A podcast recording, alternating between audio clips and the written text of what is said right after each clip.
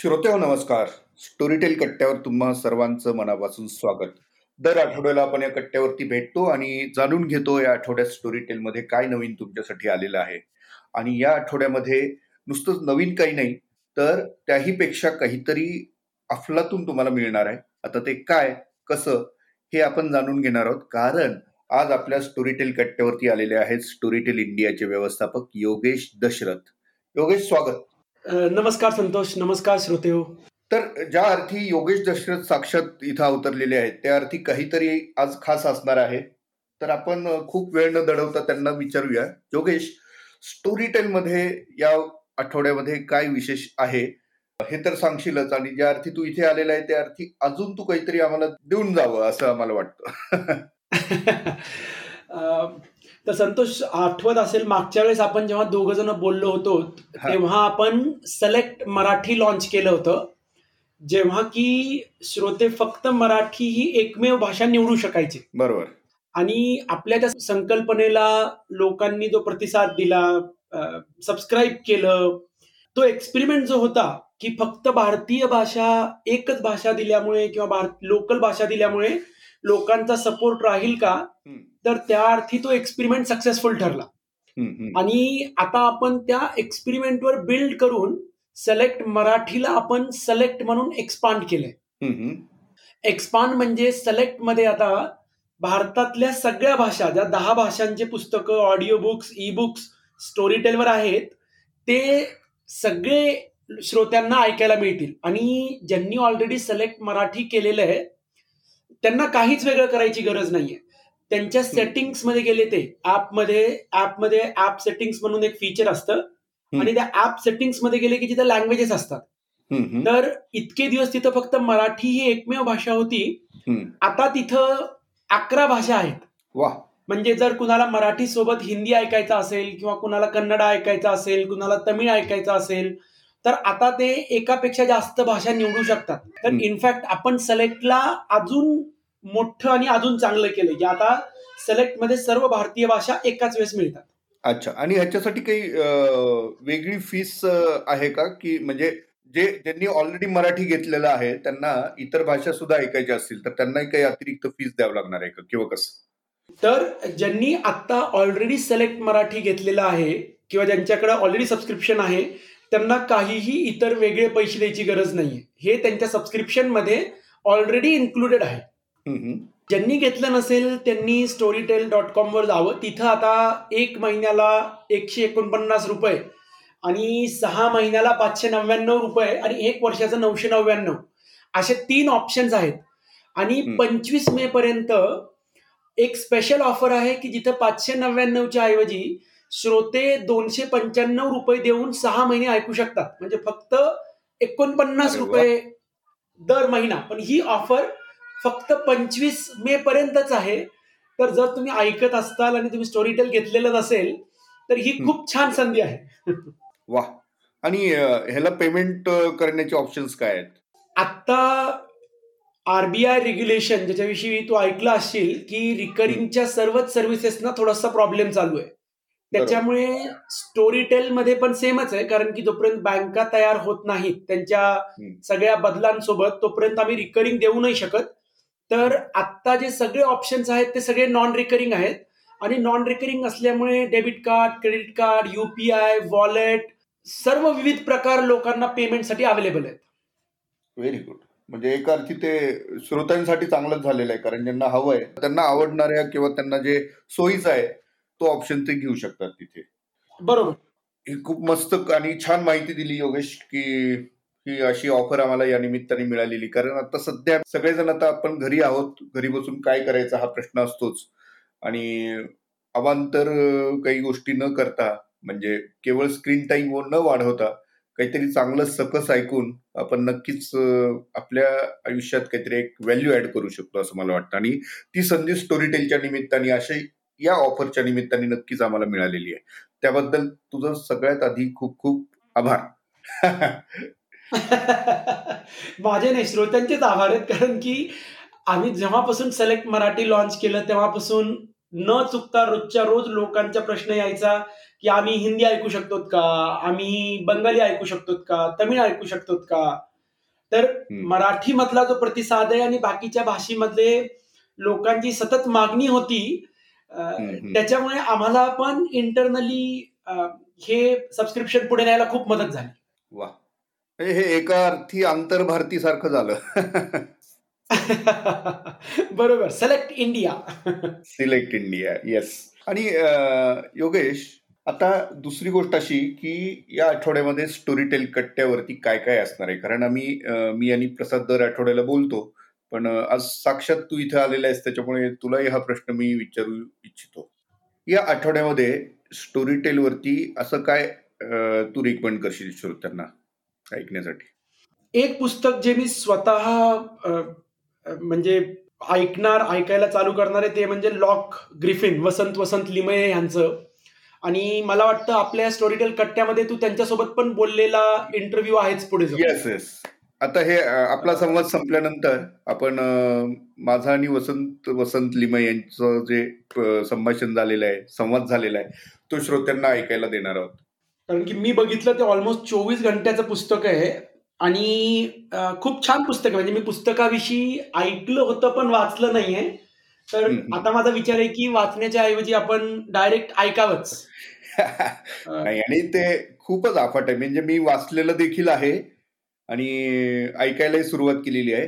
पण मध्यंतरी मी लेखक जे आहेत लिमये त्यांच्याशीच थेट संवाद साधला आणि त्याच्यातनं इतक्या छोट्या छोट्या गोष्टींमधून त्यांनी हे खूप छान उलगडून दाखवलं. आणि यू बिलीव्ह इट की मराठीतली ही सर्वोत्तम पॉलिटिकल आंतरराष्ट्रीय राजकारणाचा एवढ्या मोठ्या भव्य पटावरती त्यांनी सगळं हे उलगडून दाखवलेलं आहे की अशी कादंबरी क्वचितच आपल्याकडे असेल. म्हणजे ज्याच्यात थरार आहे त्याच्यात वेगवेगळ्या पद्धतीचं कॅरेक्टरायझेशन आहे ज्याच्यात सायन्स आहे ज्याच्यात डेमोग्राफी आहे ज्याच्यात व्यक्तींचे स्वभाव आहेत त्यांच्या छटा आहेत आणि ह्याच्यातनं एक उलगडणारी रहस्यमय कादंबरी ही आहे. आणि राजीव गांधी यांचा आज स्मृतिदिन आहे. राजीव गांधींच्या हत्येशी संबंधित जे काही कथानक तयार केलेलं आहे वसंत वसंत लिमे यांनी त्याच्यातनं ही कथा फुलते. आणि ती खरोखर मराठीतलं एक अद्भुत असं साहित्य म्हणायला हवं. तू माझी उत्सुकता आता अजून वाढवली आहेस. मला मी नक्कीच विचार करतोय की आपण ते ऐकावं. त्याच्यानंतर दुसरी गोष्ट म्हणजे ऑफकोर्स फास्टर फेने शुक्रवारी जवान मर्द फास्टर फेने रिलीज झाले. तिसरं पुस्तक आपल्या सिरीज मधलं. फास्टर फेने मला लहानपणापासून आवडतो आणि फुरसुंगीचं फास्टर फेने माझा आता संपत आलंय.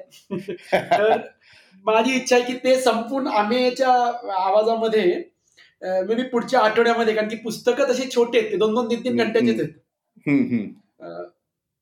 तरी आजकाल एक म्हणावं लागेल की लॉकडाऊनमुळे मे बी प्रवास माझा कमी झालाय आणि मी नॉर्मली प्रवासात जास्त ऑडिओ ऐकायचो आधी. म्हणजे मला आठवतं काही काही प्रवासात नाशिक मुंबईमध्ये चार घंट्यामध्ये एक पुस्तक किंवा एक ऑडिओ नाटक असं पूर्ण संपून जायचं आरामात. पण जवान मर्द फास्टर फेने ऐकायची पण म्हणजे नक्कीच इच्छा आहे माझी या आठवड्यामध्ये. आणि नितीन थोरात लई जोरात म्हणून आपण जे स्टँडअप कॉमेडी करतोय हो. त्याचाही पुढचा एपिसोड येतोय. आणि नितीन ची जगाकडे बघण्याचा दृष्टिकोन तसा थोडासा वेगळा आहे. बरोबर. आणि तो खूप छान पद्धतीनं कोपर खया मारत राहतो. बरोबर. त्याचा पुढचा एपिसोड पण ऐकायचं नक्कीच माझ्या प्लॅनमध्ये आहे. व्हेरी गुड आणि योगेश मध्यंतरी हे जे काही करोनाचं जे सावट सगळ्यांवरती आपल्या होतं किंबहुना ते आजही आहे याच्यावरती आपण काही विचार केलेला आहे की ज्याच्यातनं लोकांमध्ये अवेअरनेस क्रिएट व्हावा. तर त्याबद्दल काही सांगशील? शंभर टक्के. आता आपल्याच स्टोरी टेल कट्ट्यामध्ये तू जे इंटरव्ह्यू घेतलेस किंवा आरोग्यमधून जे इंटरव्ह्यूज येत आहेत असं मी बघितलं तर तिथं थिंक बँकवर रमन गंगाखेडकरांचं होतं. दुसऱ्या लाटेपासून कसं वाचायचं? आता दुसऱ्या लाटेपासून वाचणं तर शक्य नाहीये. तिसऱ्या लाटेपासून मात्र वाचता येईल मे बी तर आय थिंक आपल्या स्टोरी टेलवर पण त्याच्यावर आता बऱ्यापैकी आहेत गोष्टी ऐकायला. बरोबर. बाकी करोनाविषयी तर काय म्हणायचं? म्हणजे करोनानी सगळ्यांचं आपलं आयुष्य मागचा एक दोन महिना सगळा करोनामध्ये आणि मी कुणाला तरी कालच म्हणत होतो की पहिला लॉकडाऊन कसा सोपा होता. कारण की त्यावेळेस ओळखीच्या लोकांना झाल्याचं प्रमाण खूपच कमी होतं. बरोबर. त्या मानाने ह्या लॉकडाऊन मध्ये मात्र ज्या सतत बातम्या येतात जे सतत आपण ऐकतो आपल्या स्वतःला किंवा घरच्यांना होतो त्याच्यामुळे हा लॉकडाऊन असा आराम करण्याचा होता असं कुठूनही म्हणता नाही येणार. खरंय. कुठल्या गोष्टी रेकमेंड करायच्या आहेत का तुला? ज्या तुला वाटतात की स्टोरी टेलवर नक्कीच ऐकाव्यात लोकांनी? नाही अशा खरं तर खूप आहेत. पण मी आता तरी या क्षणी भारवून गेलेलो आहे ते लॉक ग्रिफिन यांनीच. कारण नुकताच मी वसंत वसंत लिमेंची संवाद साधला होता. आणि ही कादंबरी पण मी पूर्ण वाचली होती. म्हणजे एकदा ती हातात धरली आणि त्यानंतर ती पूर्ण करूनच खाली ठेवावीशी वाटली. त्याच इंटेन्सिटीने आता त्याचं श्रवण सुरू केलेलं आहे. आणि खरोखर खूप छान आहे. तर त्याच्यामुळे ही नक्कीच ऐकली पाहिजे. आणि त्यासाठी आता आपण श्रोत्यांना खूप वेळ उत्कंठा त्यांची न ताणू देता आता आपण त्याच्याकडे वळूया. जाण्यापूर्वी तुला काही संदेश द्यायचा आहे का श्रोत्यांना? माझा संदेश म्हणण्यापेक्षा माझी विनंती असेल घेतलं नसेल. संदेश संदेश मागितला म्हणजे कसं होतं की ते पन्नाशीत जीवन गौरव वगैरे मिळाल्यासारखं वाटतं ना? अजून त्याला थोडासा वेळ आहे मे बी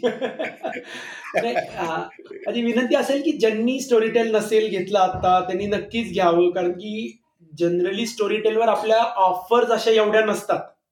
आणि आता हे एक्सपांडेड असल्यामुळे यावेळेस आपण एक खूप चांगली ऑफर द्यायचा प्रयत्न केला. तर त्यांनी घ्यावं मे बी आता करोनामध्ये मागच्या आठवड्यामध्ये मी काही जणांनी सोशल मीडियावर पोस्ट केलेलं वाचलं.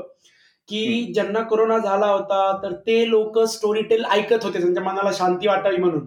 किंवा इन जनरल अँझायटी कमी होण्यासाठी ऑडिओ बुक ऐकल्याचा फायदा होतो असं मला स्वतःलाही वाटतं. म्हणजे मी स्वतःही ते अनुभवतो.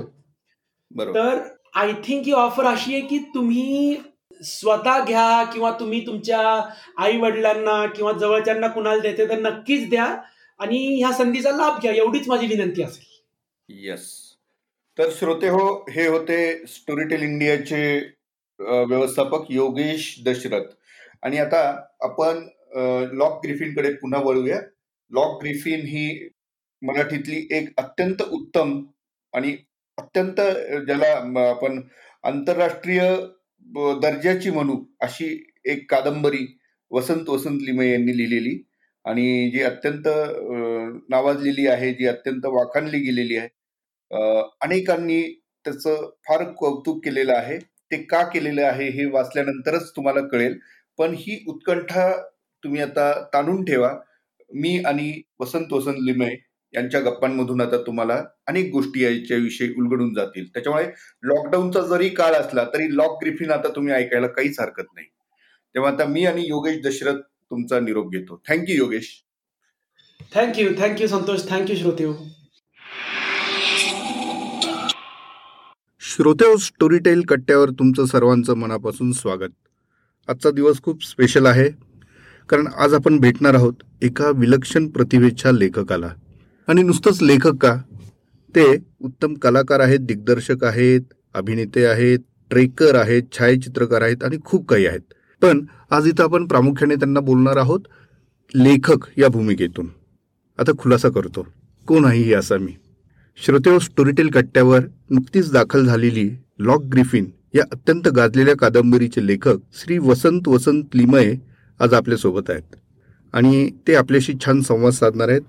खरं तर लिमये सर एक अफलातून व्यक्तिमत्व आपल्या पद्धतीने जग फिरलेला माणसं जोडलेला आणि व्यक्त होणारा असा लेखक आहे. गेली चाळीस वर्षांहून अधिक काळ गिर्यारोहण आणि निसर्ग सहलींचं वेळ जपणारा आणि जोपासणारा आणि त्याचा प्रसार करणारी अशी ही व्यक्ती. जगभरातील अनेक संस्थांसाठी व्यवस्थापन प्रशिक्षक म्हणूनही ते कार्यरत असतात. उत्साहाचं बोलाल तर त्या बाबतीत कोणाही तरुणापेक्षा काकणभर सरसच. त्यांची लॉक ग्रिफिन ही कादंबरी मराठी साहित्यास एका वेगळ्या उंचीवर घेऊन जाणारी साहित्यकृती. सर्वोत्तम इंग्रजी कादंबऱ्या विशेषतः रहस्यकथा आपल्याकडे फार फार तर अनुवादाच्या स्वरूपात आढळतात वाचायला मिळतात. पण ज्याला आपण अगदी ओरिजिनल म्हणू अशी उत्तम साहित्यकृती पुढे आपल्याला आढळत नाही. वसंत वसंत लिमये यांनी हे आव्हान पेललं आणि लॉक ग्रिफिन रसिकांपुढे आली. आंतरराष्ट्रीय राजकारण सिक्युरिटी सॉफ्टवेअर आणि त्याच्यातनं उलगडणारा एक भव्य असा रहस्यपट हे या कादंबरीचं वैशिष्ट्य. अत्यंत उत्कंठावर्धक अशी ही कहाणी त्याची. दोन हजार बारा साली प्रसिद्ध झालेली लॉक ग्रिफिन अनेक मान्यवरांनी गौरवली आहे. संशोधनपूर्ण मांडणी आणि भव्यता हे या कादंबरीचं वेगळंपण आणि क्वचितच आपल्याकडे दिसून येतं. स्वप्नवत वाटणारं वास्तव राजकारणातले डाव प्रतिडाव आणि त्यातून होरपळत जाणाऱ्या नात्यांमधले दुवे प्रत्येक प्रकरण तुम्हाला त्यात हरखून जायला भाग पाडतं. आणि अखेरीस एक असा ट्विस्ट येतो की बस ही कादंबरी तुमच्याही नकळत तुमच्या मनाचा ताबा घेऊन जाते. वसंत लिमये सर आपलं स्टोरीटेल कट्ट्यावर मनापासून स्वागत. नमस्कार. मराठीतील एक असामान्य अशा साहित्यकृतीचे म्हणजे लॉक ग्रिफिनचे लेखक म्हणून आज आपण बोलणार आहोत. अत्यंत चित्तथरारक अशी ही कादंबरी आता ऑडिओ बुकच्या माध्यमातून स्टोरीटेलवर श्रोत्यांसाठी आलेली आहे. या क्षणी तुमच्या मनात काय भावना आहेत? वाचकांपर्यंत ही कादंबरी गेल्या जवळजवळ नऊ वर्ष होत आली. दोन हजार बारा साली ही प्रसिद्ध झाली. त्याची मला वाटतं सहावी आवृत्ती आहे. परंतु येणारा प्रतिसाद गेल्या सात आठ वर्षातला हा निश्चितच आल्हाददायक होता. पण एक विशेष गोष्ट अशी की ही कादंबरी स्टोरीटेलच्या माध्यमातून लोकांना आता ऐकायला मिळणार आहे याचा एक वेगळा आनंद आहे. आणि गमतीचा भाग असा की मी हे लेखन सुरू वगैरे कसं झालं यापेक्षाही गोष्टी सांगणे किंवा वाचून दाखवणे यातला आनंद मी आधी घेतलेला आहे. किंवा लोकांच्या त्यावरच्या प्रतिक्रिया या नेहमीच उत्साहवर्धक होत्या. तर ते अखंड स्वरूपात कादंबरी अख्खी वाचून ऐकवायची. हे एक प्रकारचं आव्हान होतं. परंतु एक प्रसंग घडलेला सांगावासा वाटतो इथे. की कादंबरी पूर्ण होत आली तेव्हा एक माझी पहिलीच कादंबरी. साशंकता होती कसं जमतंय काय होणार वगैरे वगैरे. तर तेव्हा एक उद्योग केला होता की ही अख्खी कादंबरी सहा दिवस म्हणजे तीन दिवस सलग एक दिवसाची सुट्टी आणि मग पुन्हा तीन दिवस. त्याची मी एक बारा पंधरा जणांना घरी बोलवलं होतं. आणि रोज संध्याकाळी साधारणतः सहा साडेसहाला जमायचे रात्री बारा वाजता घरी. अशी ती सलग वाचून काढली. त्यातला एक म्हणजे माझं हे करण्यामागचा उद्देश असा होता की आपणच लिहिलेलं आपल्याला चांगलं वाटतं वगैरे वगैरे. परंतु प्रत्यक्ष वाचून दाखवत असताना मी लिहिलेल्या शब्दांनी बांधलेला होतो. पण कुठे काही गडबड झाली किंवा अर असं झालं तर मला एक पटकन तिथे टेक्स्टवरती एक मार्क करून ठेवता यायचा. बरोबर. तो चॅप्टर वाचून झाला की लोकांच्या पटकन येणाऱ्या ज्या काही रिॲक्शन्स असतील ते आमच्यातला एक जण लिहून ठेवायचा. असं करत आम्ही अख्खी ती कादंबरी सहा दिवसात वाचली. तर त्यामुळे हा अनुभव स्टोरीटेलच्या माध्यमातून माझ्यासाठी दुसऱ्यांदा होता. पण त्या आधीच्या वाचनाचा फायदा असा झाला होता की आपण ज्याला म्हणतो की पॉलिशिंग किंवा फिनिशिंग टचेस. हे त्या वाचनातून माझ्या हाती लागली. बरोबर. आणि आता हे सादर करत असताना अ, श्रोते समोर नाहीत असा एक भाग होता परंतु ते असणार आहेत. आणि त्यांना मी ही गोष्ट सांगतोय. या स्वरूपात ते कथन करत असताना खूप मजा आली. वा. नाही आणि तो अनुभव विलक्षण असतो. आणि लेखक म्हणून तुमचा तो अनुभव आणि अभिवाचक म्हणून या दोन्हीतही जो आनंद आहे तो मिळणारे खूप कमी लेखक आहेत. हो. त्यातले तुम्ही आता एक झालेला आहात. एक त्यातला फायदा असा होता की मला फारशी रिहर्सल करायला लागली नाही. बरोबर. माझे शब्द असल्या कारणाने त्यामागची भावना तो प्रसंग काय आहे हे सहज डोळ्यासमोर त्या टेक्स्ट समोर आलं की उभं राहत जायचं. त्यामुळे अभिवाचनातला तो जो एक भाग असतो की त्या भाव भावना त्यात येणे हे थोडंसं मला सोपं गेलं. याचं कारण ते माझंच लेखन असल्या कारणाने. बरोबर. वा. आता ना एक प्रश्न थोडासा खाजगी आहे. वसंत वसंत लिमये. हे नाव मी पूर्वी अनेकदा वाचलंय तुमचे अनेक लेख वाचलेले आहेत. उपक्रमांमधून तुम्ही पुढे येता. तो एक परिचय आहे. पण आपण जेव्हा कधी यांना भेटू तेव्हा हा प्रश्न जरूर विचारू असा प्रश्न माझ्या मनात होता आणि आज तो योग आलाय. तुमची परवानगी असेल तर हा प्रश्न विचारतो की तुमच्या नावाबद्दल थोडंसं कुतूहल होतं. हा अर्थातच माझ्या खूप ओळखीचा प्रश्न आहे. कारण हा बऱ्याच वेळेला मला विचारला जातो. मी तसं वाढलो लहानाचा मोठा झालो शिकलो वगैरे ठाण्याला. आता जरी मी पुणेकर असलो तरी. पण माझा जन्म आहे अमरावतीचा. आई वराडातली तर जन्मानिमित्त तिथे काहीतरी अंबापेठ वाईकरांचा वाडा वगैरे वगैरे असं माझा जन्म झाला. मी अमरावतीला खूप वेळा गेलो नाही आहे जन्माच्या वेळेला अर्थातच होतो तिथे.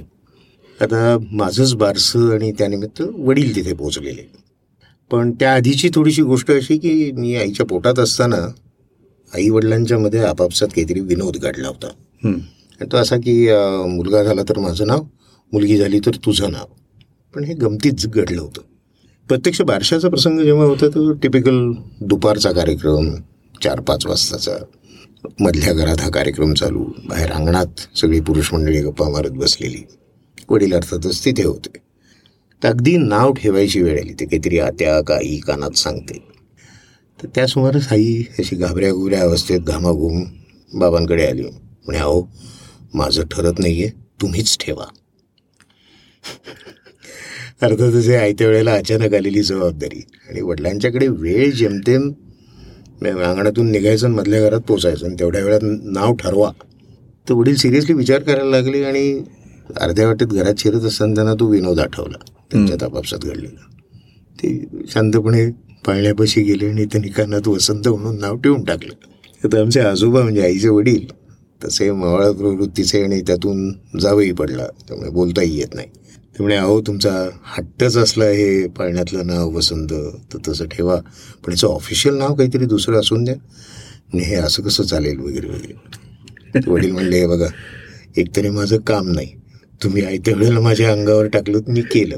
आता जे आहे तेच म्हणे. पाळण्यातलंही नाव तेच आणि ऑफिशियल नावही तेच. तसं ते गमतीशीर वसंत वसंतुलीमय असं झालं. अर्थात अचानक घरात दोन वसंत. त्यामुळे लहानपणापासून टोपण नाव हे स्वाभाविक होतं बाळ. तसं बाळ्या झालं. आणि ते सर्वदूर नाव मला बाळ्या म्हणूनच म्हणजे पोरगी मला बाळ्या काका म्हणते. आणि याची एक गंमत अशी की याचा मला फारसा त्रास झाला नाही पण आईला साहजिकच थोडाफार त्रास झाला. याचं कारण प्रत्येक ठिकाणी फॉर्म भरला की पहिल्यांदा तिच्या शिक्षणाचा उद्धार होईल. चांगल्या शिकल्या सवरलेल्या दिसत आहे साधं मुलाचं नाव लिहिता येत नाही वगैरे वगैरे.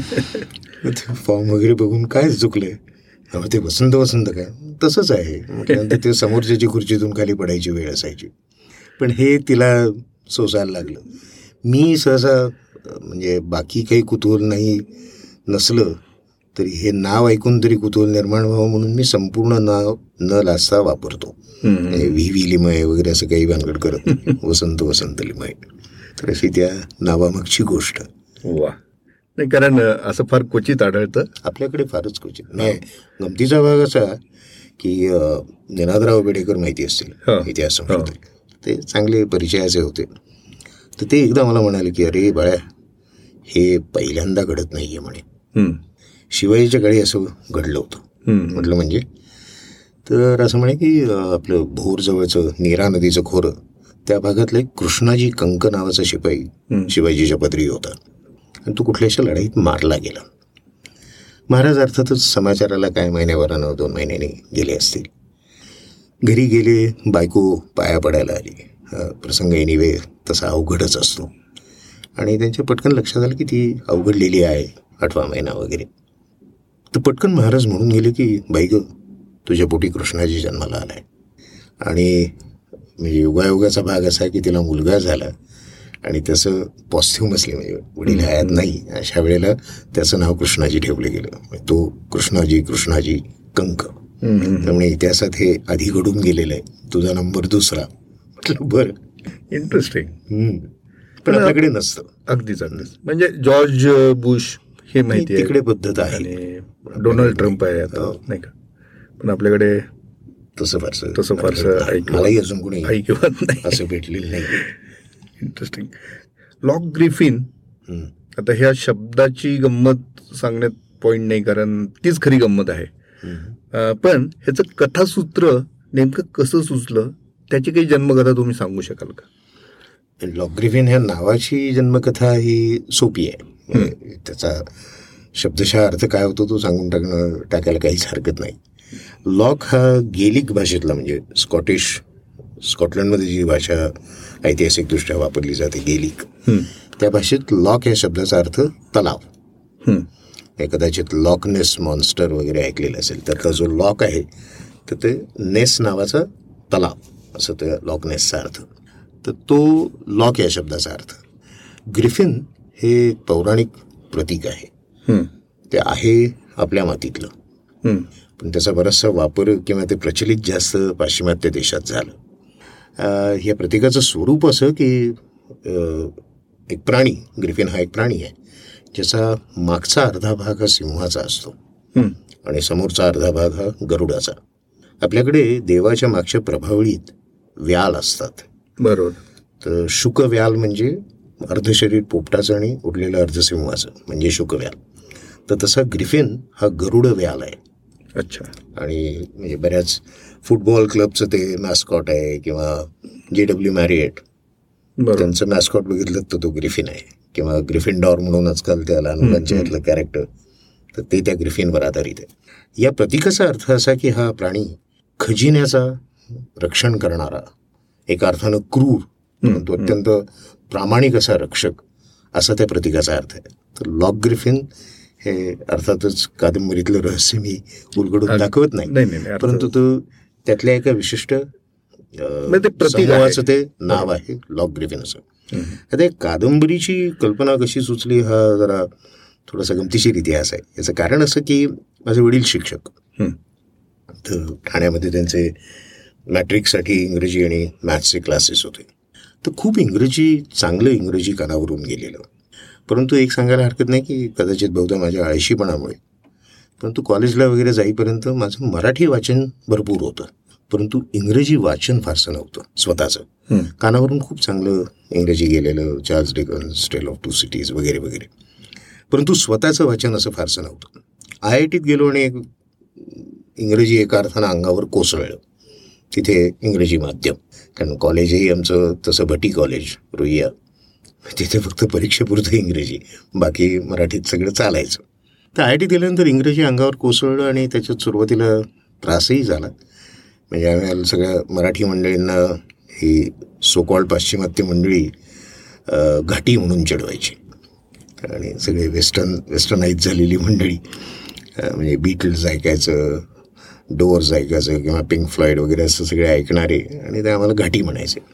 पहिले तीन महिने ते सहन करावं लागलं. परंतु तोपर्यंत भीड चेपली होती.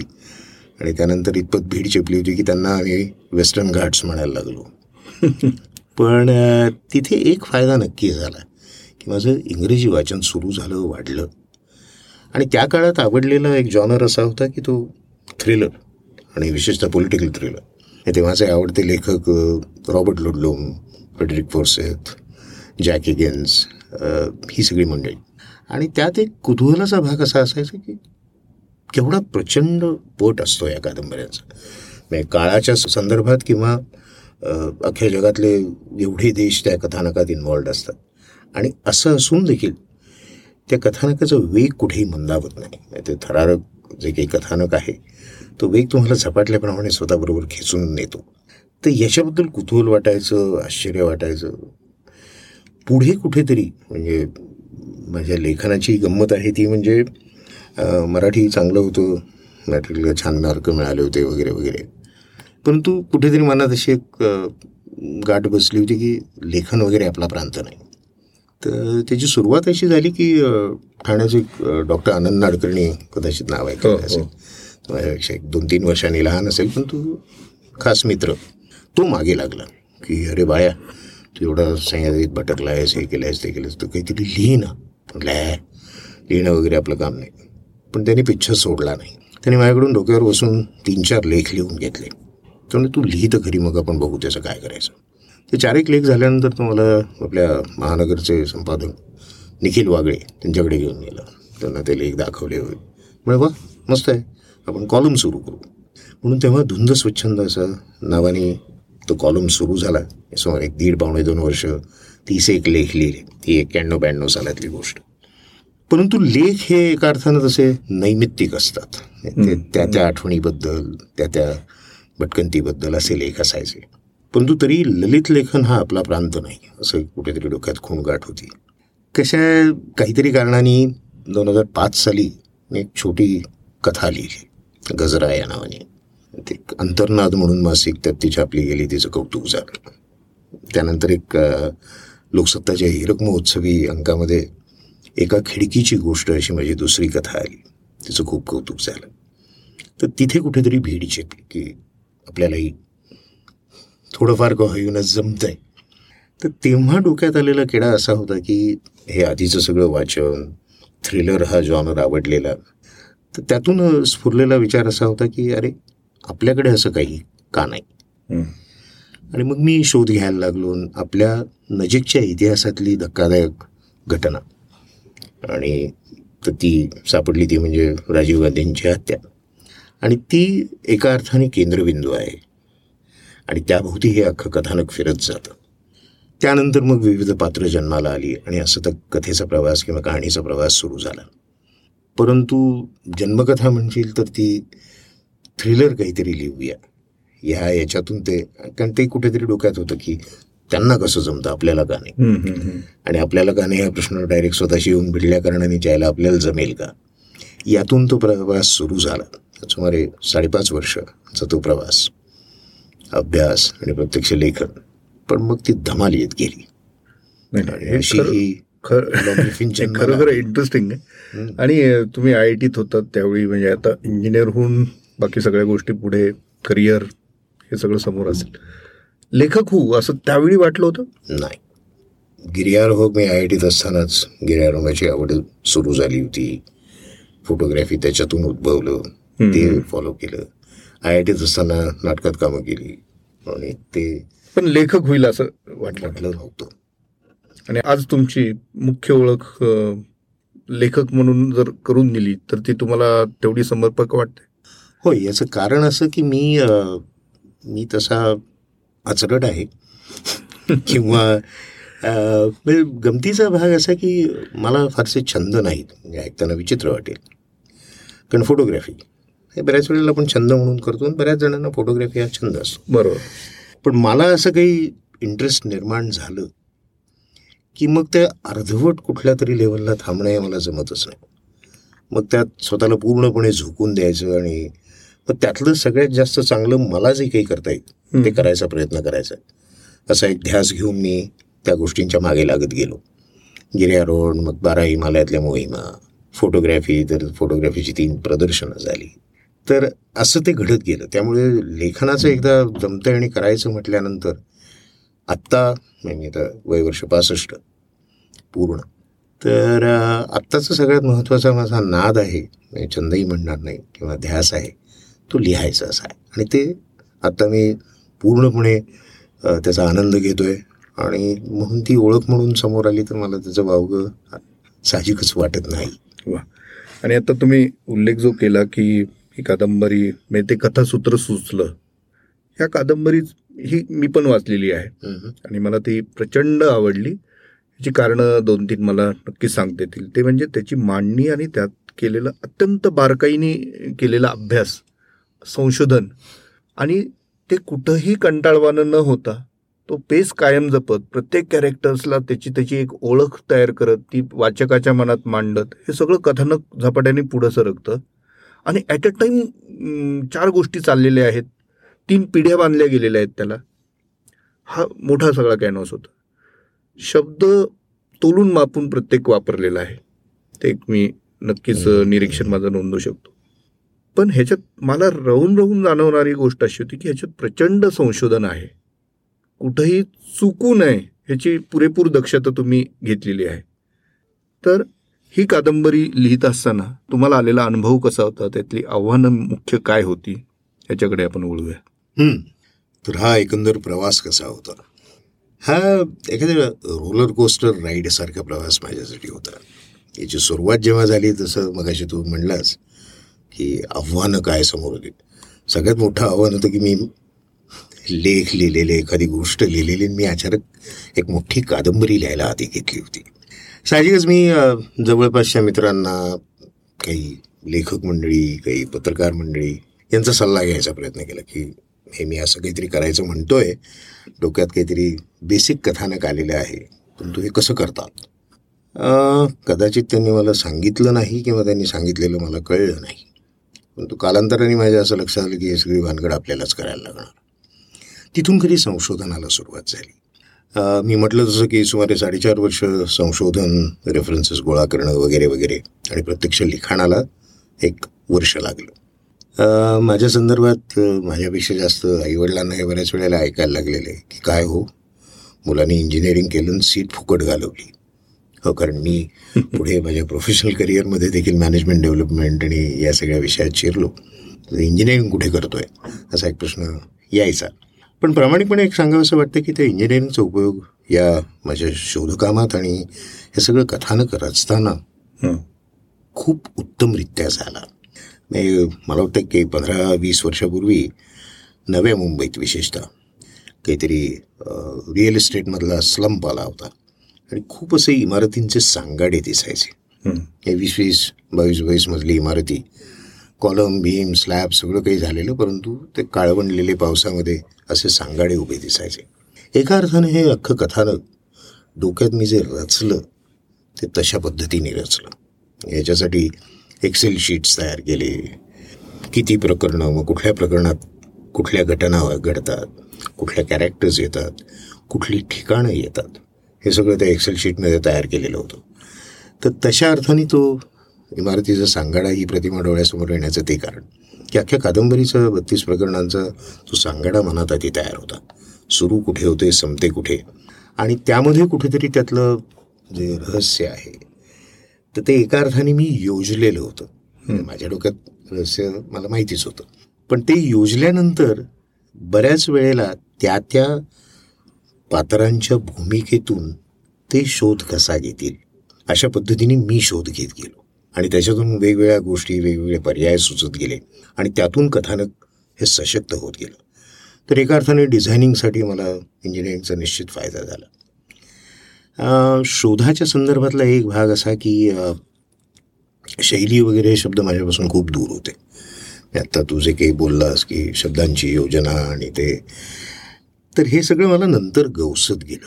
म्हणजे प्रामाणिकपणे सांगायचं तर तो जो काही बत्तीस मजल्यांचा डोलारा आणि मी कादंबरी सलग लिहिलेली नाही. म्हणजे प्रकरण एक दोन तीन असा नाही गेलेलो. ज्या प्रकरणाची तयारी झालेली आहे ते प्रकरण लिहायला घ्यायचं. आणि ते एका डिझाईनमध्ये बांधलेलं असल्याकारणाने त्याचे सांधे जे आधीच्या प्रकरणाशी आणि नंतरच्या प्रकरणाशी ते कुठेही विसंगत वाटत नाहीत. त्यामुळे मी काय वाटतील त्या क्रमाने कादंबरी लिहिलेली आहे. म्हणजे एक नंबरचा लिहिला मग नऊ लिहिला मग पाच लिहिला वगैरे वगैरे. तर हे एक त्या डिझायनिंगचा फायदा होता. दुसरी गोष्ट तपशिलाच्या बाबतीत मी माझा एक कटाक्ष आहे की जेवढं जमेल तेवढं ते वास्तवाच्या जवळ जाणारं असलं पाहिजे. म्हणजे एक गमतीशीर अनुभव सांगतो की जो खूप महत्त्वाचा होता या प्रवासात. या कादंबरीत एक सुमारे सहा प्रकरणं अमेरिकेत घडतात. अमेरिकेत मी त्यापूर्वी म्हणजे दोन हजार बारा सालाच्या आधी किंवा नऊ साली मी ह्या कादंबरीसाठी म्हणून गेलो. त्याच्या आधी मी अमेरिकेत फक्त एक आठवड्यासाठी जाऊन आलो होतो. म्हणजे जेमतेम आठ एक दिवस. मी यू केमध्ये माझ्या बऱ्याच खेपा झाल्या होत्या ब्रिटनमध्ये परंतु अमेरिकेला जाण्याचा योग आला नव्हता. ते मी या कादंबरीच्या निमित्ताने निघालो दोन हजार नऊ साली. आता गमतीचा भाग असा की अगदी घरच्यांसकट नातेवाईक किंवा या सर्वच मंडळींसकट लोकांचा विरोध नव्हता. हे काय? कादंबरी लिहायची म्हणजे असं कोण काय? अमेरिकेला जातं काय? मी टुरिस्ट म्हणून निघालो असतो तर लोकांना काही वाटलं नसतं. पण हे कादंबरीसाठी हा अमेरिकेला चालला आहे ह्याचंच लोकांना विचित्र वाटत होतं अप्रूप वाटत होतं. पहिल्या ट्रिपमध्ये असं झालं की तिथल्या अमेरिकन मंडळी मित्रमंडळी आय आय टीतले जवळजवळ ऐंशी नव्वद टक्के तेव्हाची प्रजा ही अमेरिकेला जायची. तर खूप ठिकाणी खूप मित्र होते. तर त्या त्याचा एक फायदा होता. तर पहिल्याच विकेंडला मी तिथे गेलो असताना सात आठ मंडळी जमली तेही आपापसात बहुधा आठ दहा वर्षानंतर भेटत होते. मी निमित्त होतो. मी उत्साहाच्या भरात माझं हे असं कथानक आहे असं होणार तसं होणार हे सगळं सांगत गेलो. सुरुवातीच्या कथनानंतर ही मंडळी एक एक करत की नाही रे वेळे इथे असं होत नाही तसं होत नाही वगैरे वगैरे करत एक एक म्हणजे सुरुंग लावायला लागले. प्रामाणिकपणे सांगायचं तर मी वैतागलो होतो. पण मी तोपर्यंत बऱ्यापैकी कष्ट केले होते. दोन हजार सात साली हा विचार सुरू झाला. दोन हजार नऊ साली मी अमेरिकेत होतो. आणि आपल्या सगळ्या म्हणजे सगळ्या प्रकाराला फार सुरुंग लावतो किंवा हा वेडेपणा चालला आहे असं हे जवळजवळ म्हणतायत असं ते अंगावर येत होतं. एका अर्थाने आमचं भांडण किंवा मी चिडलो असतो. पण कुठेतरी मी म्हटलं एक सेकंद एक सेकंद थांबा. तुम्ही इथे वीस पंचवीस वर्ष राहत आहे तुम्हाला साहजिकच हे संदर्भ सगळे माहिती आहेत आणि त्यातले काय मी जो काही मूर्खपणा किंवा जे काही केलेलं असेल ते तुम्हाला पटकन दिसतंय. मान्य. एक असं लक्षात घ्या की मी लेखक. त्यामुळे मी ठरवणार की गोष्ट ए टू बी जाणार. आता ती कशी अमेरिकेत जाईल हे तुम्ही सांगा ना.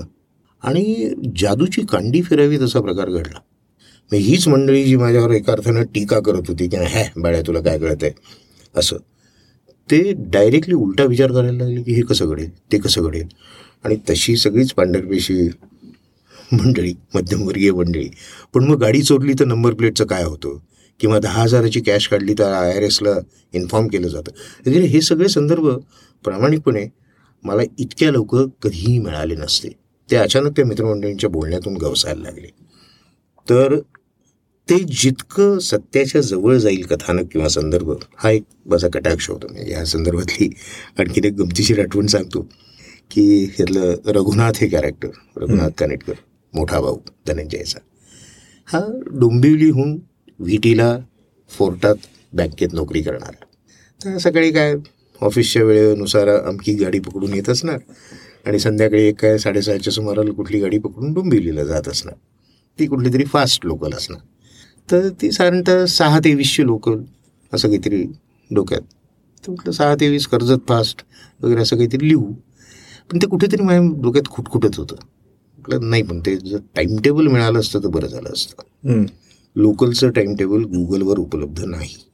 तर ते मला लोकलचं टाईम टेबल कोण देणार? तर माझी अस्वस्थता कुठेतरी बायकोच्याही लक्षात आली बाळ्या काय फरक पडतोय? सहा तेवीस आहे का? सहा सत्तावीस आहे? तर म्हटलं बघू जमलं तर ते टाईम टेबल मिळालं तर बरं होईल. आणि मला मिळालं. ते काहीतरी सहा सत्तावीसशे असनगाव फास्ट वगैरे. आता याचा एक फायदा असा की जो मला नंतरही जाणवला वेगवेगळ्या वेळेला लोकांशी वाचकांशी बोलताना. मला खात्री आहे मी जर का ती सहा तेवीस लिहिली असती तर डोंबिवलीचे एखादे म्हातारबुवा उठून उभे राहिले असते म्हणले असते सहा तेवीस नव्हती काही सहा सत्तावीस होती. पण ते सहा सत्तावीस लिहिल्यानंतर त्या म्हातारबुवांची खात्री पडली का अरे याला सहा सत्तावीसशे आसनगाव फास्ट माहिती आहे. याचा एक फायदा असा की त्याला मग पुढचं सगळं खरं वाटायला लागतं. बरोबर. आणि हे कुठेतरी मला वाटतं की अशा धर्तीच्या लिखाणामध्ये तपशिलांना खूप महत्त्व असतं. मग ते कंटाळवणं होईल इतके तपशील आणू नयेत. परंतु जो काही तपशील द्यायचा तो अचूक असला पाहिजे. यासाठी ती पहिली अमेरिकेची ट्रिप झाली. मी प्रत्यक्ष ते चॅप्टर्स लिहायला जेव्हा बसलो दोन हजार अकरा साली तेव्हा माझी गाडी अडखळायला लागली. कारण इकडे उजवीकडे वळल्यावर पेट्रोल पंप होता का डावीकडे होता वगैरे असल्या फालतू अडचणी मला यायला लागल्या. आणि ते जेव्हा वाढायला लागलं तेव्हा म्हटलं की पुरे झालं. साधारणतः सहा चॅप्टर काय आहेत आपल्या डोक्यात आहे? एक पुन्हा पटकन ट्रिप मारू. आणि माझ्याकडे लिटरली सतरा पॉईंट्स काढलेले होते. सतरा ठिकाणं की इथे जाऊन यायचं आपल्याला. एक दिवस अर्धा दिवस मिळाला तरी चालेल या या गोष्टी बघायच्यात फोटो काढायचे आणि परत यायचं. तर मी ती मला वाटतं भयंकर फास्ट अशी दोन आठवड्याची तीन आठवड्याची ट्रिप केली. दोन हजार अकरा साली दुसरी ट्रिप आणि तिच्यात बऱ्याचशा गोष्टी माझ्या फायनल झाल्या आणि सापडल्या की इथे असं घडेल तिथे तसं घडेल. कारण तोपर्यंत घटना पात्र त्यातले प्रसंग हे सगळं डोळ्यासमोर होतं. तर हे तपशिलाच्या बाबतीतलं संशोधन मला खूप मदत करणारं ठरलं. ते प्रसंग रंगवताना मी सहजपणे त्या एखाद्या पात्राच्या भूमिकेतून तिथे वावरू शकायचो कारण मी ते पाहिलेलं होतं. आणि मग त्यातलं जे काही नाट्य आहे ते खुलवणं किंवा ते लोकांच्या समोर मांडणं हे करत असताना एकीकडे मजाही येत होती आणि दुसरीकडे ते कुठेतरी भिडणारं होतं. कारण मला असं वाटतं की लेखन किंवा गोष्ट सांगणे यात लेखक काय करत असतो? की तो एका अर्थानं एक वेगळा अनुभव वाचकाला देत असतो. आणि तो अनुभव जास्तीत जास्त टोकदार कसा होईल? त्याला भिडेल कसा? त्याच्या विचारशक्तीला त्याच्या कल्पनाशक्तीला कुठेतरी चालना कसा देईल? तर त्यामुळे ही तारेवरची कसरत असते. मग अशी मी म्हटलं की तपशिलांचा भडीमार करून चालत नाही. कारण ते बोरिंग होईल कंटाळवाण होईल. बरोबर. त्याच्या कल्पनाशक्तीला कुठेतरी वाचकाच्या वाव देणे परंतु त्याला योग्य मार्गावरती नेऊन सोडणे हे मला वाटतं लेखकाचं काम असतं. आणि तो अनुभव जास्तीत जास्त सशक्त पद्धतीने रसरशीत पद्धतीने वाचकापर्यंत कसा पोचवता येईल? या मला वाटतं कुठेतरी सुप्त विचारातून हे जे लेखन किंवा हा सगळा अख्खा प्रपंच घडला. आणि त्याच्यातून एक सांगायला हरकत नाही की कुठेतरी शैली मला गवसत गेली. कारण मी असं अजिबात म्हणणार नाही की शैली माझी माझ्याकडे होती आणि पण ती मला हे लिहित असताना हा प्रवास करत असताना ती सापडत गेली. वा लॉकग्रिफिम फक्त रहस्य भेदच करत नाही. म्हणजे त्या रहस्याभोवतीच फिरतं असं नाही. पण त्याच्यामधून ना वाचकांना जग फिरल्याचा पण अनुभव मिळतो. आता उदाहरण काही देतो की अगदी आपल्या सातारचं एक गाव असेल बहुलीसारखं जिथं ते इन्स्पेक्टरच्या शोधात हे जाधव. किंवा नैनिताल आहे गढवाल आहे. अगदी ते one thousand island. Thousand island. Scotland Canada असे बिग मेडॉज तो लॉज हे अशी अनेक ठिकाणं आहेत कथानकामध्ये आणि त्याची छानशी चपकल वर्णन आहेत त्याच्या आसपासची माणसं आहेत. त्याच्यामुळे आम्ही जणू काही तिथे तो प्रवास करतोय का काय असं आम्हालाही वाटतं. मला प्रश्न हा आहे की तुम्ही प्रत्यक्ष तिथे गेलेला आहात किंवा हे मगाशी आपण जो एक उल्लेख केला होता बोलता बोलता एक्सपिरियन्स बॉरो करणं असं आहे. हा माहीत यातल्या बहुतेक ठिकाणी मी गेलेलो आहे. उदाहरणार्थ तो काय? शानेंडोआ पार्कमधला तो कारचा पाठलाग वगैरे वगैरे. आता ते करत असताना नाही ते मी विशेषतः दुसऱ्या ट्रिपवर जेव्हा अमेरिकेला गेलो तेव्हा आम्ही काही नाही आम्ही त्या रस्त्यावरून स्कायलाईन ड्राईव्हवरून एक फेरी मारायची. असं मी मित्राला आधीच सांगितलं होतं. म्हटलं वाटेल तिथे थांबवायचं मी सारखं आधीमध्ये अरे जरा हे बघूया. असल्या भानगडी करेन पण तेच तर आपण करायला बाहेर पडलो एक गमतीचा भाग असा की त्याच्यातला एक ॲक्सिडेंट आहे आणि एक दुहेरी खोडाचं झाड आहे. आता हे मी पाहिलेलं आहे. हां? तर असे काही माझ्या स्वतःच्या अनुभवातले रेफरन्सेस हे अतिशय सशक्तपणे किंवा ताकदवान पद्धतीने लोकांच्या समोर येतात. तुम्ही तुम्ही जे इतके वर्ष फिरलेला आहात स्वतः ते ते पण इथं दिसतं आम्हाला. ते सहजपणे मला भटकंती. होतं. ती भटकंती केलेली असल्याकारणाने ते सहजपणे अवगत होतं. पण तू मगाशी जो एक उल्लेख केलास की इतरांचे अनुभव तर एक प्रसंग असा घडला की आमचा एक अमेरिकेतला मित्र आणि तो काही सिक्युरिटी सॉफ्टवेअरमध्ये काम करणारा वगैरे वगैरे. तो इथे आला होता. पुण्याचाच आणि तो बोलता बोलता एक छोटासा प्रसंग सांगून गेला की रविवारच्या दिवशी तो कामाला म्हणून ऑफिसमध्ये गेला. आणि कुणीतरी एक बाई त्याला अहो जरा मला टॉयलेटला जायचं तर आज जाता येईल का? एक असा तो एक छोटासा प्रसंग त्याने सांगितला. त्याला मी लिटरली तिसऱ्या दिवशी एक तीन पानी प्रसंग लिहून पाठवला. कादंबरीतला. त्यातल्या कॅरेक्टर्सच्या संदर्भात तो घडत असल्यासारखा. आणि त्याचा तातडीने मला फोन आला. म्हणलं बाळ्या हे असंच घडलं होतं. तर याच्यातली गंमत अशी आहे की तो अनुभव ऐकत असताना मी त्याच्याबरोबर होतो. मानसिकदृष्ट्या. आणि कुठेतरी त्याचा अनुभव मी माझ्या एका पात्रासाठी दत्तक घेतल्यासारखं झालं होतं. त्यामुळे सगळे अनुभव मी घेतलेले आहेत का कादंबरीतले? तर नाही. माझा अंदाज असा आहे की वीस तीस टक्के हे अनुभव मी दत्तक घेतले आहेत लोकांकडून कुणाकडून. मी आपण लोकांकडून बऱ्याच वेळेला कहाण्या ऐकतो स्टोऱ्या ऐकतो. बरोबर. पण त्या ह्या कादंबरीच्या मुशीतून वेगळ्या पद्धतीने मांडणे याला मी एका अर्थानं अनुभव दत्तक घेणे म्हणतो.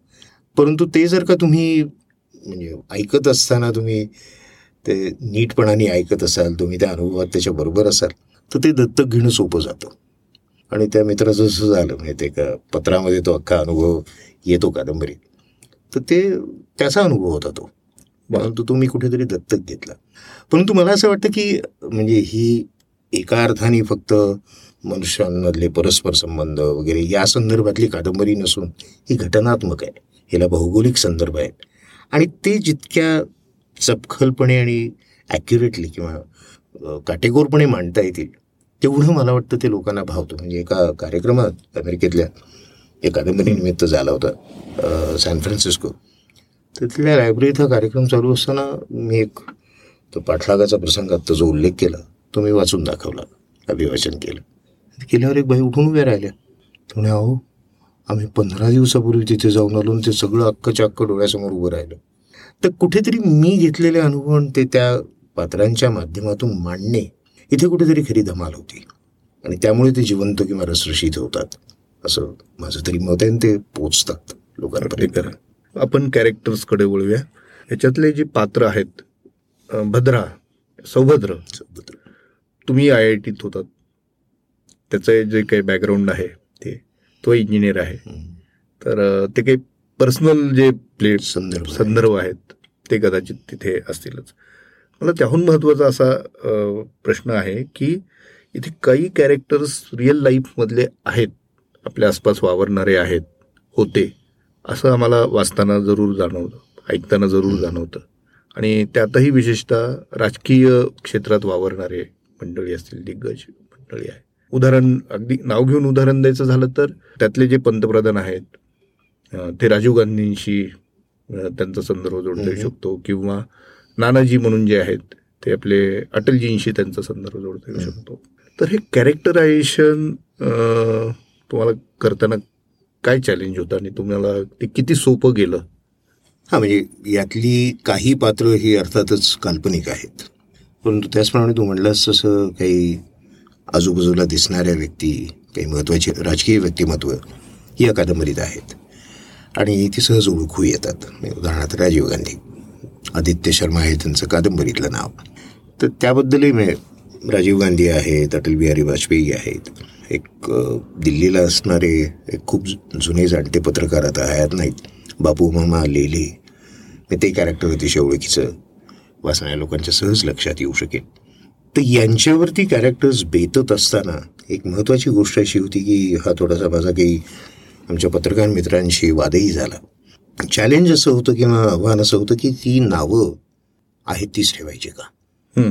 तर त्याबद्दल माझं सुरुवातीला ठरत नव्हतं परंतु हळूहळू माझी भूमिका स्पष्ट होत गेली माझ्यासाठी. राजीव गांधी हे नाव वापरलं तर दोन तीन गोष्टी घडतात. एक तर मला ऐतिहासिकदृष्ट्या भयंकर ॲक्युरेट राहायला लागतं. कारण तुम्ही त्याच कॅरेक्टरचं नाव घेत आहे इथे असं होतं की मी ते नाव बदलल्या कारणाने सगळे संदर्भ अचूक असायची गरज नाही. नाही ते एक स्वातंत्र्य मिळतं. दोन नंबरची गोष्ट म्हणजे त्या राजकीय व्यक्तिमत्वांचे जे काही दोष असतील ते दुर्दैवाने आपलं राजकीय वातावरण इतकं बसबसपुरीचं आहे किंवा बरबटलेलं आहे की राजकीय म्हटलं की आपल्याला बरबटलेली कॅरेक्टरच डोळ्यासमोर येते. माझं असं एक म्हणणं आहे की सगळं काय? भारत एवढा मोठा देश हा देश म्हणून टिकूच शकणार नाही वगैरे वगैरे अशा ब्रिटिश वल्गना होत्या आपल्या स्वातंत्र्य मिळायच्या काळात.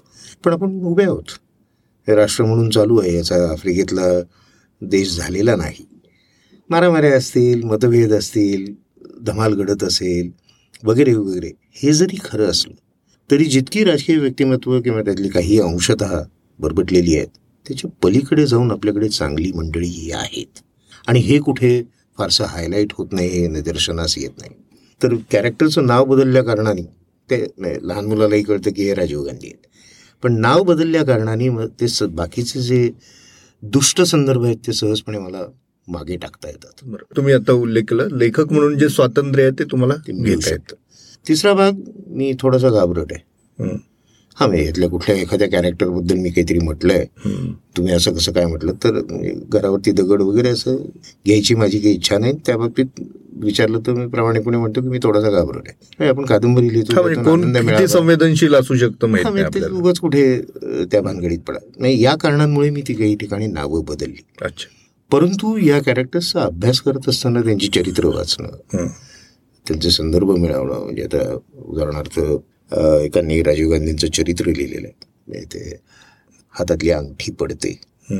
असा एक संदर्भ आणि तर तो त्यांच्याकडून मला मिळाला. हा याच्यासाठी वाचायला खूप लागलं अभ्यास खूप करायला लागला. परंतु त्यातला एक आणखीन एक महत्त्वाचा मुद्दा मला वाटतं इथे सांगणं किंवा अधोरेखित करणं महत्त्वाचं आहे. की अभ्यासाला चार साडेचार वर्ष लागली हे जितकं खरं आहे खूप अभ्यास केला. म्हणजे मी गमतीनं असं म्हणतो की मी आय आय टीत फारसा अभ्यास केला नव्हता उन्हाळक्या गेल्या की मला लॉ ग्रिफिनबद्दल आणि विश्वस्तबद्दल दोन बीटेक डिग्र्या द्यायला पाहिजे. इतका अभ्यास मी निश्चित केला. पण महत्त्वाचा एक भाग असा की माझ्या डोळ्यासमोर एक प्रतिमा येते ती म्हणजे समुद्रात बुड्या मारून मोती काढणारे मोती हे असतात माहिती आणि ते जेव्हा बुडी मारतात तेव्हा तो एका श्वासात त्यांना खाली जायचं असतं आणि वेचून शिंपले वर आणायचे असतात. आता अनुभवाने त्यांना कळतं की कुठल्या शिंपल्यात मोती आहे. आणि ते आणतात दहापैकी नवामध्ये मोती निघतो. तर एका अर्थाने तो बुड्या मारणारा मोदी आहे मी. म्हणजे काय? की त्या त्या क्षेत्रातले अभ्यास असलेली व्यासंग असलेली मंडळी अशी खूप मला मिळाली त्याने प्रेमाने मदत केली आणि म्हणून ही कादंबरी घडू शकली. कारण यातली कित्येक नावं अशी आहेत की जी मी घेऊही शकत नाही कारण त्यांच्यावर बंधनं आहेत. पण ह्या मंडळींनी खुल्या दिलानं मदत केली. असे शिंपले शोधून काढणे आणि त्यातले मोती गोळा करणे आणि ते कादंबरीच्या कथानकात गुंफणे हे एका अर्थानं मी मोतिया म्हणून केलं. तर त्यामुळे मी अभ्यास केलाच परंतु इतरांच्या व्यासंगाचाही त्याला खूप हातभार मला मिळाला. आणि त्याच्यासाठी म्हणजे नाहीतरी कादंबरी होऊ शकली नसती. बरोबर. आणि या कादंबरीत अनेक कॅरेक्टर्स आहेत. वाचक म्हणून आम्ही अनेकांच्या प्रेमात पडतो. लेखक म्हणून तुम्ही कुणाच्या जास्त प्रेमात पडला नानाजी हे अर्थातच म्हणजे अस्तित्वात असलेल्या कॅरेक्टर्सपैकी म्हणजे मी धडपड करून तब्येत त्यांची खूप खालावत गेली होती. बारा साली ही कादंबरी आली. त्याच्या आधीच्या दोन एक वर्षामध्ये मी त्यांची एक कविता कादंबरीत वापरलेली आहे. गीत नया गाता हूँ. तर त्याला परवानगीची अशी गरज नसूनही माझ्या मनात होतं की नाही नाही आपण त्यांची एक परवानगी घेऊ किंवा. भेटूया तरी. मी तीनदा प्रयत्न केले तिसऱ्या प्रयत्नात यश आलं. आणि ते प्रत्यक्ष भेटले. त्यांच्याकडून वा. शुभेच्छा मिळाल्या. म्हणजे अटलजींचा पण आशीर्वाद मिळाला या निमित्ताने तुम्हाला. त्या त्यांच्या सेक्रेटरीचं नंतर पत्र आलं वगैरे वगैरे. कौतुक करणारं. तर अटलजी हे साहजिकच त्यातलं लाडकं व्यक्तिमत्व होतं याचं कारण तो अचाट माणूस होता.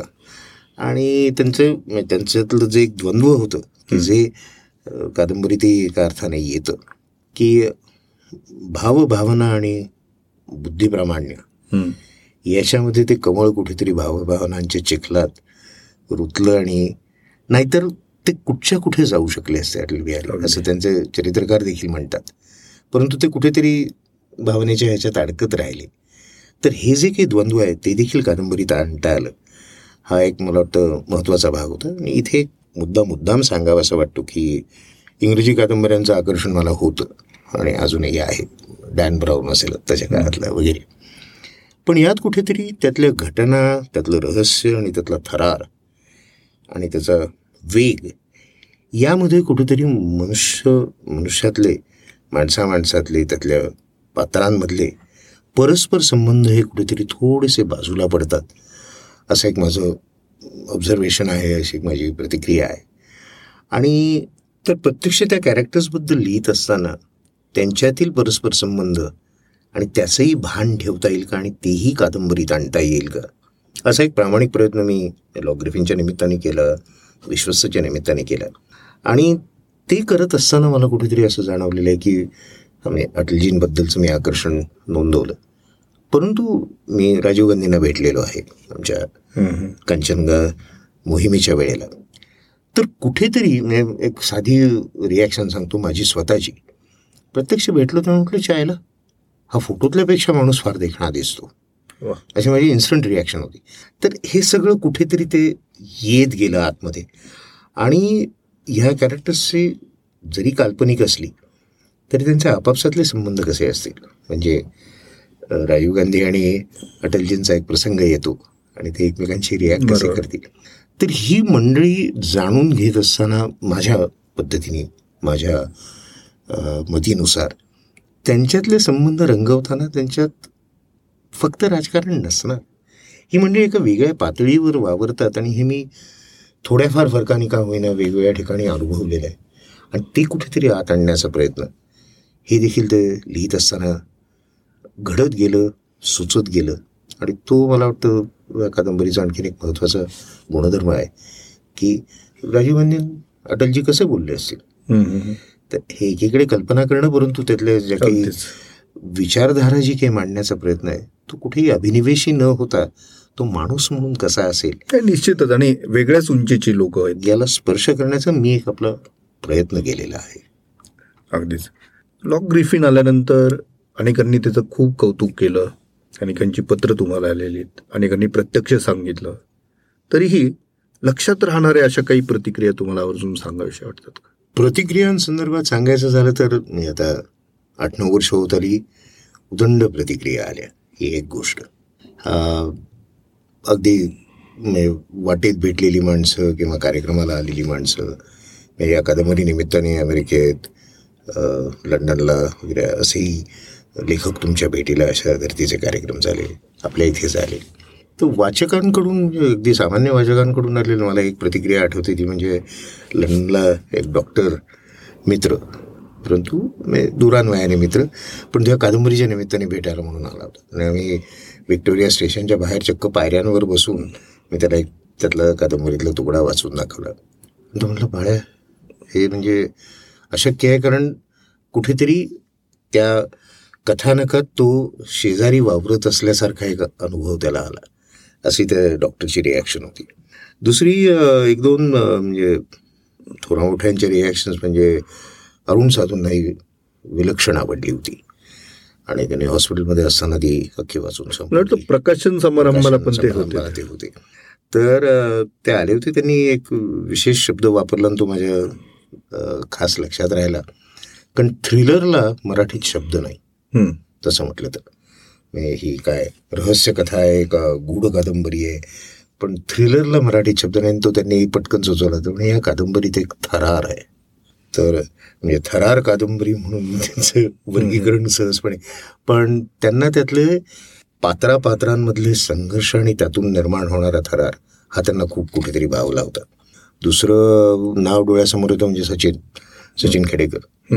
तर मी असे कुठल्या तरी चहाच्या टपरीवर पारल्यात उभं राहून. त्यांना बाहेरलेच आहे की वेगवेगळे स्ट्राटा आहेत वेगवेगळे थर आहेत. समाजातले आणि त्यामध्ये त्यांचे एकमेकांशी होणारी मिसळण किंवा त्यातली गुंतागुंत आणि त्यातून निर्माण होणारं जे काही रहस्य आहे किंवा नाट्य आहे ते म्हणे ते अफलातून आहे तर अशी सचिन खेडेकरची रिॲक्शन होती तर एक नक्की असं झालंय की लोकांना त्यातलं रहस्य आवडतंय लोकांना त्यातले पात्र आवडत आहेत किंवा त्याच्यातले परस्पर संबंध आवडत आहेत. आणि त्यामधले खलनायक देखील हे माणसं वाटतात. अगदीच. तर त्यामुळे ते लोकांपर्यंत भिडतं. हा अनुभव मला अजूनही येतो. हे म्हणजे आत्ता एक दोन दिवसापूर्वी फेसबुकवरती कोणीतरी आत्ता एक वर्तमानपत्रातही प्रतिक्रिया आली की आवर्जून वाचावे असे काही. नऊ वर्षानंतर येत आहे हे निश्चितच उत्साहवर्धक अगदीच होतं. अगदीच नाही, आणि ही एक प्रकारची आपल्या कामाला मिळालेली पावती असते. आणि. त्याहून अधिक महत्वाचं असं आहे की वाचकाच्या किती मनात ते रुजलेलं आहे म्हणजे किती प्रमाणात रुजलेलं आहे हे मात्र लेखकच जाणू शकतो. हे कदाचित इतर वाचक नाही जाणू शकत. खरंय. आणि मला ना ही कादंबरी वाचत असताना मला राहून राहून वाटत होतं की ही वेब सिरीजचं ह्याला कुठंतरी सूत्र असेल. आणि ऐकताना तो अनुभव येऊ शकतो कदाचित. की ही this is a sort of audio web series series कारण तुम्ही स्वतःच त्याचं हे केलेलं आहे. तर अ, भविष्यात असं काही वेगळं प्रयोग करायचं प्रयोजन आहे? एक प्रामाणिकपणे सांगायचं तर हा भयानक खर्चिक आणि माझं क्षेत्र नक्की आत्ता तरी नाही. विचारणा काही झालेल्या आहेत काही प्रयत्न झालेले आहेत. या कादंबरी निमित्ताने दुसऱ्या कादंबरी निमित्ताने. तर म्हणजे ही दोन हजार बारा साली आली तेव्हा वेब सिरीज हा प्रकारही नव्हता. परंतु यावर वेब सिरीज नक्कीच सहजपणे होऊ शकेल याचं कारण त्याला लागणारा जो काही एक्सपान्स आहे किंवा जे काही विस्तृतपणा आहे तो कादंबरीत आहे आणि तरी देखील अत्यंत प्रामाणिक अशा पात्रांच्या माध्यमातून ती कहाणी उलगडत जाते. मला एक नेहमीच कुणीतरी सांगितलेलं हे वाक्य आहे बहुधा विवेक लागू. म्हणजे सहज कुठल्या तरी नाटकासंदर्भात बोलताना तो म्हणाला होता. की जेव्हा सामान्य माणसांच्या आयुष्यात असामान्य घटना घडतात तेव्हा नाट्य जन्माला येतं. आणि कुठेतरी हे नाट्य या नाट्याचं सूत्र पकडून ते वाचकांना उलगडून दाखवत जाणारी अशी ही कादंबरी असं मला सहजपणे म्हणावं असं वाटतं. वा. आता लेखक म्हणून वसंत वसंत लिमे आम्हाला आणखी कुठे कुठे भेटणार आहेत? नवीन काय काय गोष्टी चालू आहेत? तिसऱ्या कादंबरीचं काम सुरू आहे लिहायला सुरुवात झाली आहे. आशा आहे की या करोनाने एक सावट आणलंय. पण अं, सुरुवातीला वाटलं होतं की अरे वा खूप मोकळा वेळ मिळणार. पण दुर्दैवाने हे भीषण संकट असल्या कारणाने मी रायटर्स ब्लॉक वगैरे असे मोठे शब्द नाही वापरणार. पण कुठेतरी उत्साह भरपूर प्रमाणात या करोनाने कुरतडला. हम्म. पण आता पुन्हा मी हिया करून कंबर कसून मी लिहायला जोराने सुरुवात केली आहे तर वर्षाखेरीपर्यंत निश्चितच ही कादंबरी तिसरी येईल. तिचाही जॉनर त्याचा आता काही खुलासा तुम्ही नाही करू शकत. नाही. ठीक आहे. धमाल आहे ती राहून दे. येस पण ती थरार याच धर्तीची कादंबरी असणार आहे. वा तर श्रोते हो आपण ऐकत होतात वसंत वसंत लिमये यांच्यासोबत माझ्या ह्या गप्पा. खूप काही गोष्टी बोलण्यासारख्या बाकी आहेत. खूप काही आणखी आम्हाला बोलायच्याही आहेत. पण थोडीशी वेळेची पण मर्यादा आहे.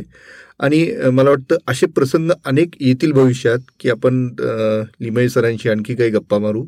तो योग कधी येईल? तो बहुतांशी त्यांच्याच हातात आहे. त्याच्यामुळे या गोष्टी आपण मनात ठेवूया. आजचा हा एपिसोड तुम्हाला लॉक ग्रिफिनबद्दल खूप काही गोष्टी आमच्या या गप्पांमधून माहिती झालेल्या आहेत. आणि मला खात्री आहे की तुमच्या मनात आता उत्सुकता जी आहे ती आणखी वाढलेली असेल ताणली गेलेली असेल.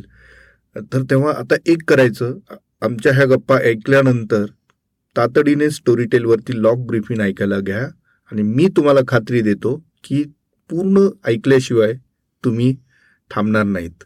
तर वसंत वसंत लिमये सर अगदी उसंत काढूनच तुम्ही आलात. अत्यंत वेगळं तुमचं सगळं दिनक्रम असतो मला माहिती आहे. तरीही तुम्ही आवर्जून वेळ काढला. आणि आज स्टोरी टेल कट्ट्यावरती श्रोत्यांशी गप्पा मारल्या. एक वेगळं माध्यम आहे आणि ही संधी दिल्याबद्दलही धन्यवाद आणि निश्चितच श्रोत्यांकडून या कादंबरी संदर्भात ऐकायला जरूर आवडेल. धन्यवाद. श्रोते आणि आवर्जून आत्ताच अ, वसंतजींनी जो उल्लेख केला तुम्हाला ही कादंबरी ऐकायला कशी वाटली? त्याच्यामध्ये काय आवडलं काय नाही आवडलं? किंवा ही तुम्ही का रिकमेंड करू इच्छिता हे आम्हाला जरूर जरूर कळवा. आणि तुमच्या ह्या प्रतिक्रिया आम्ही निश्चित सर्वांपर्यंत पोहोचवू आणि वसंत लिमेनपर्यंत तर पोहोचूच. धन्यवाद.